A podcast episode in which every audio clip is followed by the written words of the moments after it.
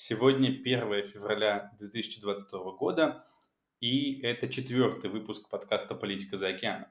Сегодня я один у микрофона и отвечаю на ваши вопросы, в том числе на те, которые приходили в предыдущую форму, которая была для постов в самом канале еще в прошлом году, но и на те, которые были в новой форме, которые я отправлял на прошлой неделе. А, сегодня поговорим о политической теории, которая поможет осознать некоторые процессы, происходящие в США и в западном мире, и поговорим о том, как они проецируются на нынешние реалии в Америке и в других странах. А, будет интересно, не сомневайтесь. Начинаем. Политика за океаном.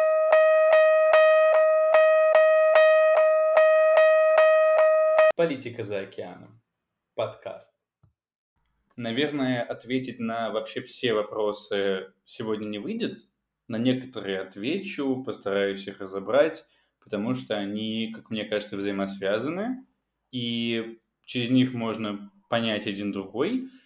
Э, есть вопросы, которые требуют намного большего диалога, детальной вот э, информации по поводу очень разных аспектов, и по поводу них нужно делать новые полноценные подкасты, полноценные выпуски.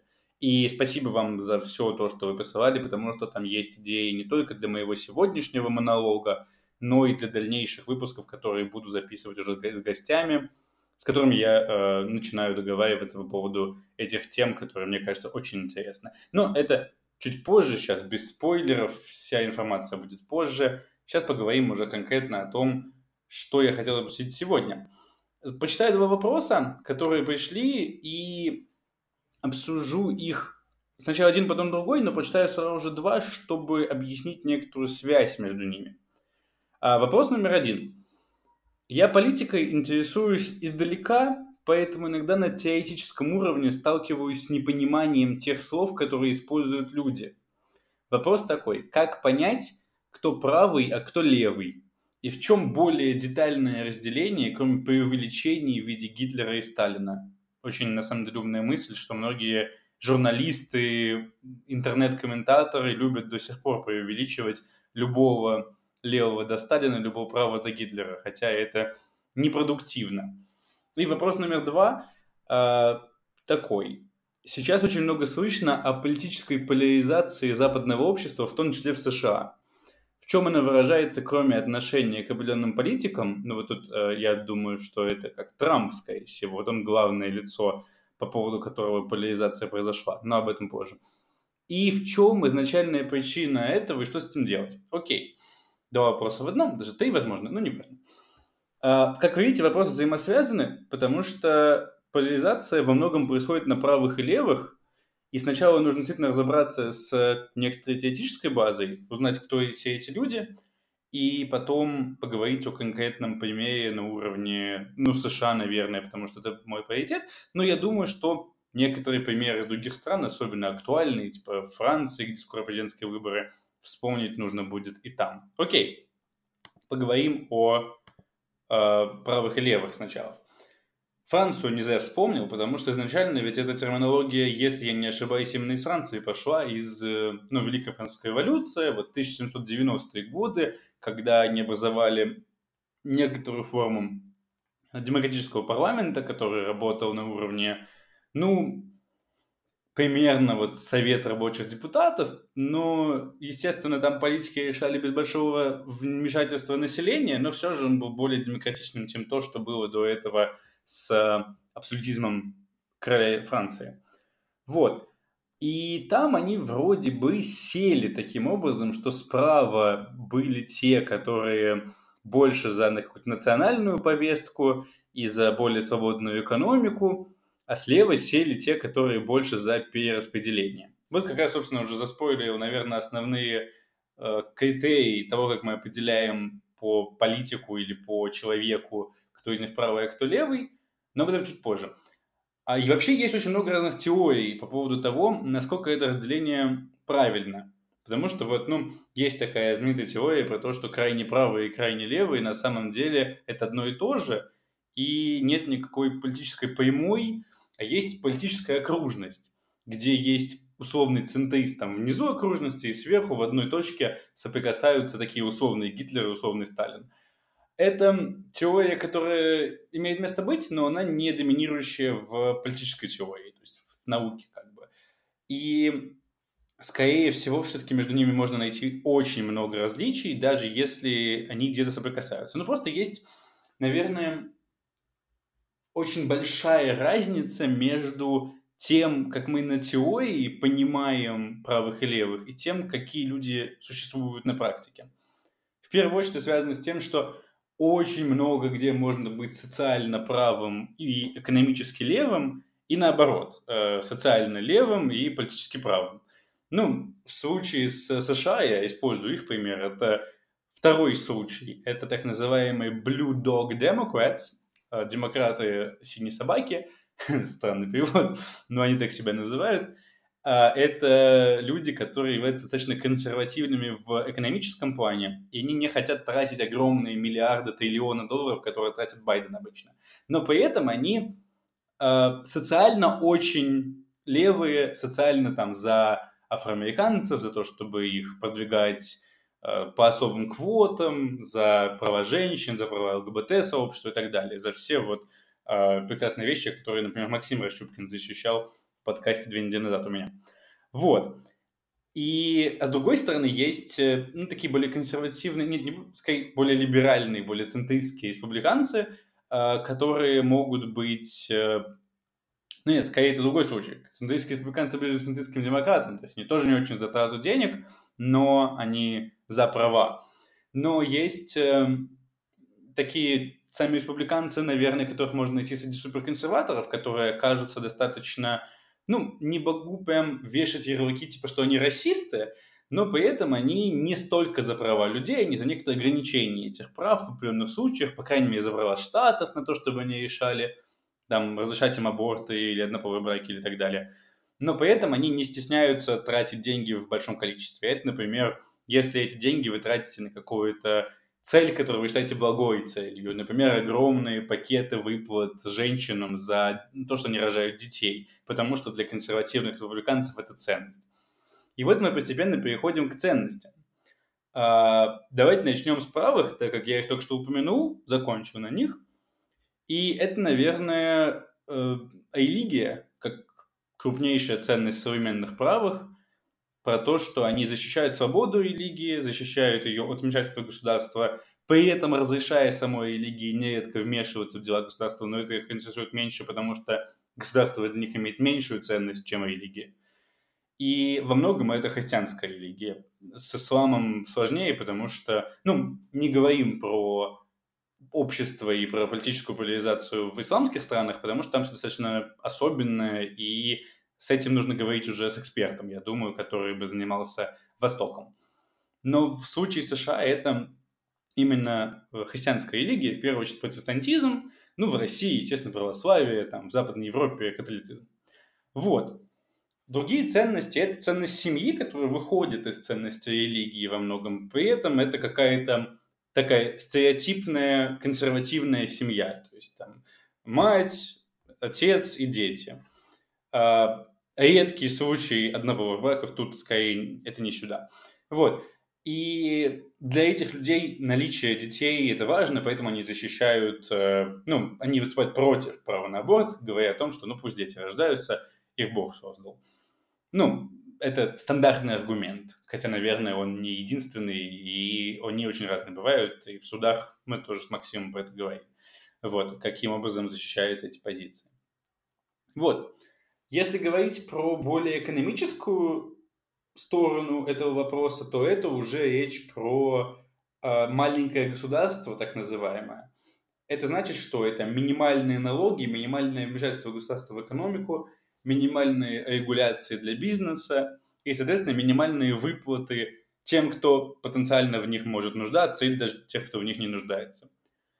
То, куда правые готовы направить деньги, это, например, на поддержание полиции или, армии, которые также являются частью их ценностной системы. Они защищают э, эти национальные образования, нет, институты, скажем так, и поддерживают людей, которые в них работают. Вот, наверное, это самые такие базовые вещи, которые сейчас видны в внешней политике. Правые сейчас, ну, тоже, конечно, сложный вопрос, потому что очень, не очень разные бывают, но большинство правых, такие более стандартные, старые правые, это люди, которые за то, чтобы Америка шла на войну, там, бомбила э, Ирак, Ливию, Афганистан, Сомали, ну, последние самые наверное, известные кейсы, это вот эти страны. Но сейчас такие, типа, более трамповские правые, они в меньшей степени э, за войну и в большей степени за то, чтобы мальчики оставались и девочки в, на территории США, что, наверное, больше политический ход, чем идеологический ход, но в любом случае это такое небольшое изменение. Вот, но плюс они типа за, ну, за некоторое сближение, не, неправильно сказать сближение с Россией, нет, не сближение, а нормализацию отношений с Россией сейчас в том плане, что ну, мы, конечно, не дадим им часть Украины отжать, но мы не будем на них там кучу санкций новых накладывать, относиться к ним с уважением, даже несмотря на то, что они несколько авторитарны. Но Китай, с другой стороны, это прям супер, супер большой противник, наверное, потому что Китай больше экономический противник, а свободная экономика, успешная американская экономика или западноевропейская экономика для правых это большой критерий. Не сказать, что для левых провал в экономике, это критерий, они хотят, чтобы она упала. Просто у них другой подход к экономике. Наверное, это вот экономическая страна, она такая более старая в их идеологии, социальная страна более новая, начнем с более старой. Она не то чтобы прям восходит к Карлу Марксу, хотя частично да, если вы послушаете, что говорит Александр Окасио Куртес, который является главным лицом нынешней, нынешних левых, ну, в том плане, что она самая известная, не в том плане, что у нее больше влияния, потому что, конечно, а, ее влияние достаточно ограничено Твиттером, честно говоря, и ее законопроекты, ее идеи в Конгрессе редко доходят до реальных законов. Но ее идеи, ее слова очень часто похожи на то, что писал Карл Маркс. Но в остальном, в большинстве своем, это просто идеи о том, что государство может вмешиваться в экономику для того, чтобы кому-то помочь, не то, чтобы оно должно полностью экономику изолировать и контролировать, и все действия должны проходить через государство, а то, что можно ставить большие налоги, особенно те, кто побогаче, что, конечно, не всегда успешная история, и часто эти налоги проецируются и на более бедные слои населения, но в любом случае их тоже можно э, собирать налоги с них, потому что мы даем им какие-то блага в ответ. Эти блага это, в первую очередь, там, медицина дешевая либо бесплатная, образование дешевое либо бесплатное и многие другие блага. Пособие безработицы, наверное, главная история в случае США – это именно пособие по безработице. Вот. А, это на самом деле все взаимосвязано с э, социальной стороной нынешней, а именно то, что в левые демократы в США очень сильно завязаны на identity politics, так называемый, когда они часто говорят о том, что мы будем приоритизировать блага, приоритизировать деятельность для специальной группы людей, которой нужна эта помощь. Конкретно это афроамериканцы, это ЛГБТ-сообщество, это женщины, особенно там, если что-то соприкасается, черная женщина, черная женщина-лесбиянка, это вообще особые темы, которые, которым нужно особенно сильно помочь, как говорят они. То есть для них подобные сообщества являются супер большой ценностью. Тут есть вопрос с тем, что да, этим людям нужно помочь. Часто они находятся в намного более плохом положении, чем люди, которые из большинства. Другой вопрос, нужно ли их воспринимать и оценивать через призму их расы, сексуальной ориентации и гендера. Это э, скорее полемика, потому что никакой объективной оценки здесь нет, к сожалению, и эти дебаты продолжаются в обществе, продолжаются в политике в США, наверное, продолжаются не только в США, в России в меньшей степени, потому что у нас меньшинств таких нет, ну или они скрываются. Uh, я имею в виду ЛГБТ-сообщество в России. Вот. Uh, ну, в любом случае, эти дебаты происходят, и в них не советую понимать какую-то радикальную позицию, потому что это ограничивает потенциальные взгляды, которые вы можете иметь. Но, наверное, все-таки без ценностей жить сложно, поэтому у кого-то они так или иначе есть. Правда, у многих людей эти ценности э, смежны. То есть у кого-то есть ценности из одной категории, у кого-то есть ценности из другой категории, и это неизбежно. Но при этом поляризация все равно происходит. Двинемся ко второму вопросу, двинемся к вопросу о том, как поляризация вообще происходит и в чем она выражается. Ну, выражается во многом в том, что все эти идеологические штуки, которые я сказал в предыдущем ответе на вопрос, они доводятся до абсолюта. То есть, если вы не согласны с некоторой идеологической призмой, через которую я смотрю, то вы не очень хороший человек, и мне с вами не очень бы хотелось общаться, взаимодействовать. И, скорее всего, у вас есть какие-то существенные проблемы с э, восприятием мира. Левые говорят про правых, что правые расисты, правые говорят про левых, что левые сумасшедшие, что ненавидят свою страну и так далее.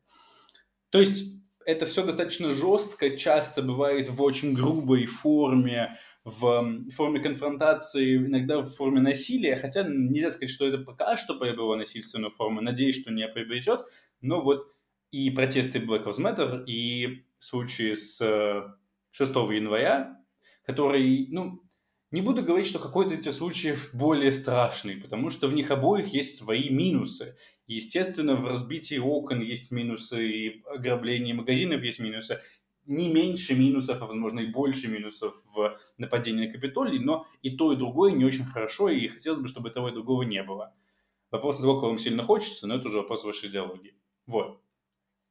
И это как раз-таки, наверное, главный символ поляризации. Отношение к политикам, безусловно, да, тоже. Это в первую очередь Трамп, про которого я уже говорил, потому что правые как бы с ним и не хотят быть кем-то другим ни при каких обстоятельствах – а, а левые жестко против него. Не сказать, что они прям с Байденом, потому что Байден сам не очень левый, он вообще, ну, типа, он был очень сильно центристом, сейчас он сдвинулся влево, когда стал президентом, потому что это некоторые нормы в его партии, но он, он все еще не стал даже близко социалистом, его позиции достаточно центристские, все еще. Глотнул воды, теперь продолжаем. Вот. А, но демократы, которые не с э, Байденом, они скорее против Трампа, в любом случае против Трампа, и ассоциируют себя именно с, этой, с этим негативом больше, чем с позитивом по отношению к какому-то другому человеку. На самом деле все те же самые истории происходят и в Западной Европе. Это случай с Брекзитом, потому что, находясь в Англии, вы сейчас либо сторонник Брекзита, либо противник Брекзита, хотя он уже прошел, но все равно они, их не отпускает это. И тот же самый с Борисом Джонсоном, сторонник Бориса Джонсона, противник Бориса Джонсона. Во Франции была Марин Ле Пен, сейчас она немножко потеряла популярности, потому что появился Эрик Зимур, он теперь новая звезда, он э, звезда такого консервативного правого течения, и вы либо за него, либо против него. В Бразилии вы за Болсонару или против Болсонару, то есть вы либо правый, либо левый в данном случае. И это случаи многих стран. Вот в случае с левыми политиками, наверное, ну, эта поляризация тоже происходит. Это в Канаде вы за Трудо или против Трудо, хотя Трудо тоже скорее центрист, чем э, социалист, но многие канадцы воспринимают его как социалиста. Посмотрите на огромные протесты э, в тысячах людей, которые... Дальнобойщики, не по-русски, в-английски не truckers, по-русски дальнобойщики правильный перевод. И они выезжают на улицы, они протестуют против обязательной вакцинации, против лично премьер-министра Трудо, требуя его отставки, и говорят, что он там спрятался в бункер, когда услышал новости про то, что они проезжают где-то рядом с его, значит, резиденцией в Оттаве. Ну, в общем, странная история. Ну, тут тоже поляризация происходит в некоторой степени от большого негатива к президенту, который не нравится своей идеологической стороной, а он слишком левый для них. Вот. А дальше. В чем изначальная причина? Вот это супер интересный вопрос, на самом деле, потому что искать ли изначальную причину в США или искать изначальную причину в Трампе, вам многие скажут, что да. Я не скажу так. А, потому что мне кажется, что 2015 год, когда Трамп стал эм, двигаться в сторону президентства, это слишком позднее время для того, чтобы объяснять начало поляризации общества в Западной Европе и в США.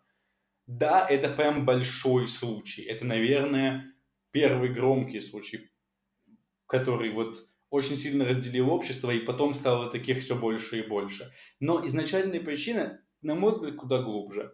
Возможно, это, то есть можно это воспринимать с той точки зрения, что более левые политики, такие типа леволиберальные политики. Фраза леволиберальная обычно используется для обозначения того, что человек, ну, не социалист, но он вот социально левый очень то, что я описывал раньше. А, и эти люди очень долго управляли странами на Западе. Это Обама 8 лет, Буш в меньшей степени, но все еще в том направлении. А, это Меркель, которая только в, этом, в прошлом году прекратила быть э, таким человеком. В случае с Великобританией был Тони Блэр, потом был э, Кэмерон, и хотя они из разных партий, но у них тоже примерно такая похожая идеология была. Вот. Ну, в случае с э, Францией там вообще был Франсуа Оланд, который э, не стеснялся того, что он социалист, вот прям совсем социалист. Это уже не левый либерал, это прям социалист. Вот. И эти политики долгое время находились у власти, долгое время вели похожую политику либерализации, внедрения большого количества меньшинств и прав меньшинств, что многим людям не нравилось, уменьшение прав малого бизнеса, так или иначе, внедрение большого количества регуляций в экономику, которая помогла странам Востока, в первую очередь Китаю, но помимо них это еще Таиланд, э, Индия, которые забирали бизнес и теперь производили товар на своей территории э, из-за регуляций, которые проходили на территории Западной Европы. Но с другой стороны, можно воспринимать это совершенно иначе. То есть можно брать те же самые факты и говорить о том, что причина не в том, что эти люди управляли, не в том, что у них была такая политика, а в том, что люди, которые по итогу проголосовали за более правых политиков, которые оказались на правой стороне политической поляризации, поляризации просто не были готовы к этим полиси и к подобной риторике. Что именно? Это то, что многие люди в США до сих пор уверены, и, ну, они могут быть правы, в, то, в том, что все сторонники Трампа, там 70 миллионов человек, проголосовавшие за него в, на выборах 2020 года, это расисты, которые расисты по своему рождению, по своему воспитанию. И они не были готовы к восприятию новой политики Обамы, к тому, что 8 лет у них был афроамериканский президент, и поэтому, когда они получили подходящего по идеологии им политика в виде Трампа, потому что Мит Ромни в 2012 году точно не был таким. Ромни был, ну, он и сейчас остается очень либеральным республиканцем. И по итогу ну, нашелся такой политик, нашелся, кто активно, громко, не стесняясь, выражает эту российскую позицию. Э, и таким образом они проголосовали за него, и он стал президентом. То же самое, судя по всему, происходило и в случае с Брекзитом, в случае с победой Болсонару в Бразилии – и во всех остальных ситуациях, где более правые политики пришли к власти. Но можно отойти от расизма и объяснить это с точки зрения, что население, пусть оно типа может уважительно относиться ко всем другим социальным группам, но оно просто было не готово к некоторой политике. Не готово к политике мультикультурализма, а, не готово к политике некоторого ограничения себя, например, если в некоторых европейских городах запрещали елки ставить на Рождество, потому что это мусульман оскорбляет. И вот это подобные полиси, то есть к самому принятию мусульман в общество были готовы, а к каким-то ограничениям себя не были готовы. Здесь можно очень много это потягать и пытаться найти эту изначальную причину, но, наверное, это все-таки а, не буду говорить, какая причина. Мне кажется более вероятной. Вы можете догадаться, вы можете думать сами самостоятельно. Но мне кажется, что тайминг это примерно вот середина, слэш, вторая половина нулевых, начало десятых, но начало десятых это уже подъем такого более правого взгляда. Советую на Vice посмотреть э, документальный цикл, который называется Decade of Hate, декада ненависти, про ну, 10 лет, 2011-2020 год, о, начиная с арабской весны, которая была ну, не то чтобы там была этническая ненависть какая-то, а там просто была ненависть там, протестующих к власти и власти к протестующим, и заканчивая протестами БЛМ, которые были, ну, про ненависть по отношению к афроамериканцам со стороны полицейских, по мнению создателей этого видео. Но в любом случае это, правда, интересный э, цикл, который показывает внутреннюю кухню многих протестов, многих войн, которые проходили и до сих пор идут. И он действительно может вам помочь в понимании того, как мыслят очень жесткие и часто воинственные, насильственные группы. Что на самом деле приводит нас постепенно к вопросу номер три, который я хотел сегодня обсудить. и сейчас я его зачту. Как понимать, какие события важны в международных отношениях и не сливать кучу времени на ободневные, однодневные новости? Как составлять более-менее объективное мнение о предстоящих событиях через разные СМИ? Вот. Все, вопрос кончился. Окей. Эм... Это правда сложный вопрос, потому что до сих пор мне самому кажется, что иногда я читаю новость и трачу на нее какое-то время, чтобы ее понять, а потом понимаю, что она на самом деле не имеет большого значения. Потому что мы не можем знать, на какие новости будет стопроцентная реакция, на какие нет. Мы можем предполагать, потому что есть некоторые, например, очевидные случаи. То есть началась война, кого-то там арестовали, оппозиционного политика, арестовали президента, ну, в разных ситуациях. И это то, что 100% вызовет мировую реакцию. А есть то, что, ну вот, например, это было, по-моему, осенью, в октябре, ноябре, когда в Турции вы, выдали ноту протеста и чуть ли из страны не выгнали послов некоторых западных стран.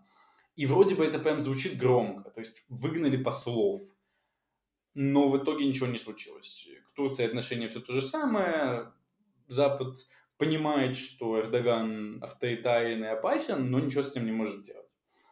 До этого я много изучал э, случаи с выборами в разных странах третьего мира в восприятии потенциального неожиданного результата, то есть такой э, upset, да, но этого не происходило. Что делать? Как определять важное? Знаете главных акторов. Имена, страны, места, проекты, конкретные моменты, которые имеют значение.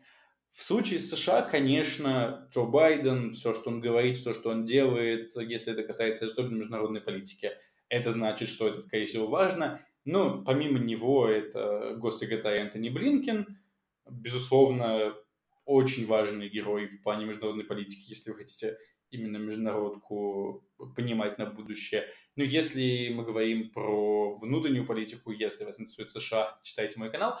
Но помимо этого, эм, это его пресс-секретарь Джо Байдена Джен Псаки, то, что она говорит, э, это важно. В плане источников СМИ, конечно, американские СМИ супер полезные в плане того, что это CNN, который, несмотря на некоторый bias, э, остается супер информативным. Это Fox News, который имеет противоположный, более правый байс, но тоже супер информативно и сообщает о некоторых новостях, которых боятся сообщить на CNN но, ну, то есть, это во многом политическое, политический шаг сообщения об этих новостях, но знать-то все можно и нужно, и потом самостоятельно эту информацию в голове обдумывать и решать, что полезно, а что бесполезно. Вот. Но помимо этого есть такие чуть более нейтральные, но просто достойные внимания вещи, как The Economist, э, который очень глубоко и детально разбирает экономическую политику и международную политику. Выходит раз в неделю, но, в принципе, супер полезная вещь, которая не будет для вас новостным источником, потому что это, ну, то есть суть Economist не в том, чтобы новости рассказывать, а в том, чтобы их анализировать. Но вот именно эта аналитика может очень помочь в плане осознания мнения, осознания реакции общества на то или иное событие. Поэтому это очень советую. Аналогичная история, наверное, Bloomberg, хотя Bloomberg чуть более левый в том плане, что они ну, не сильно стесняются этого. И, эм, ну, в целом их идея про то, что можно все еще воспринимать через их э, оценки все события, она релевантна для Bloomberg тоже. Так что советую их тоже почитать. Вот. Помимо, значит, я говорю про личность, я сказал про несколько СМИ, про основные события.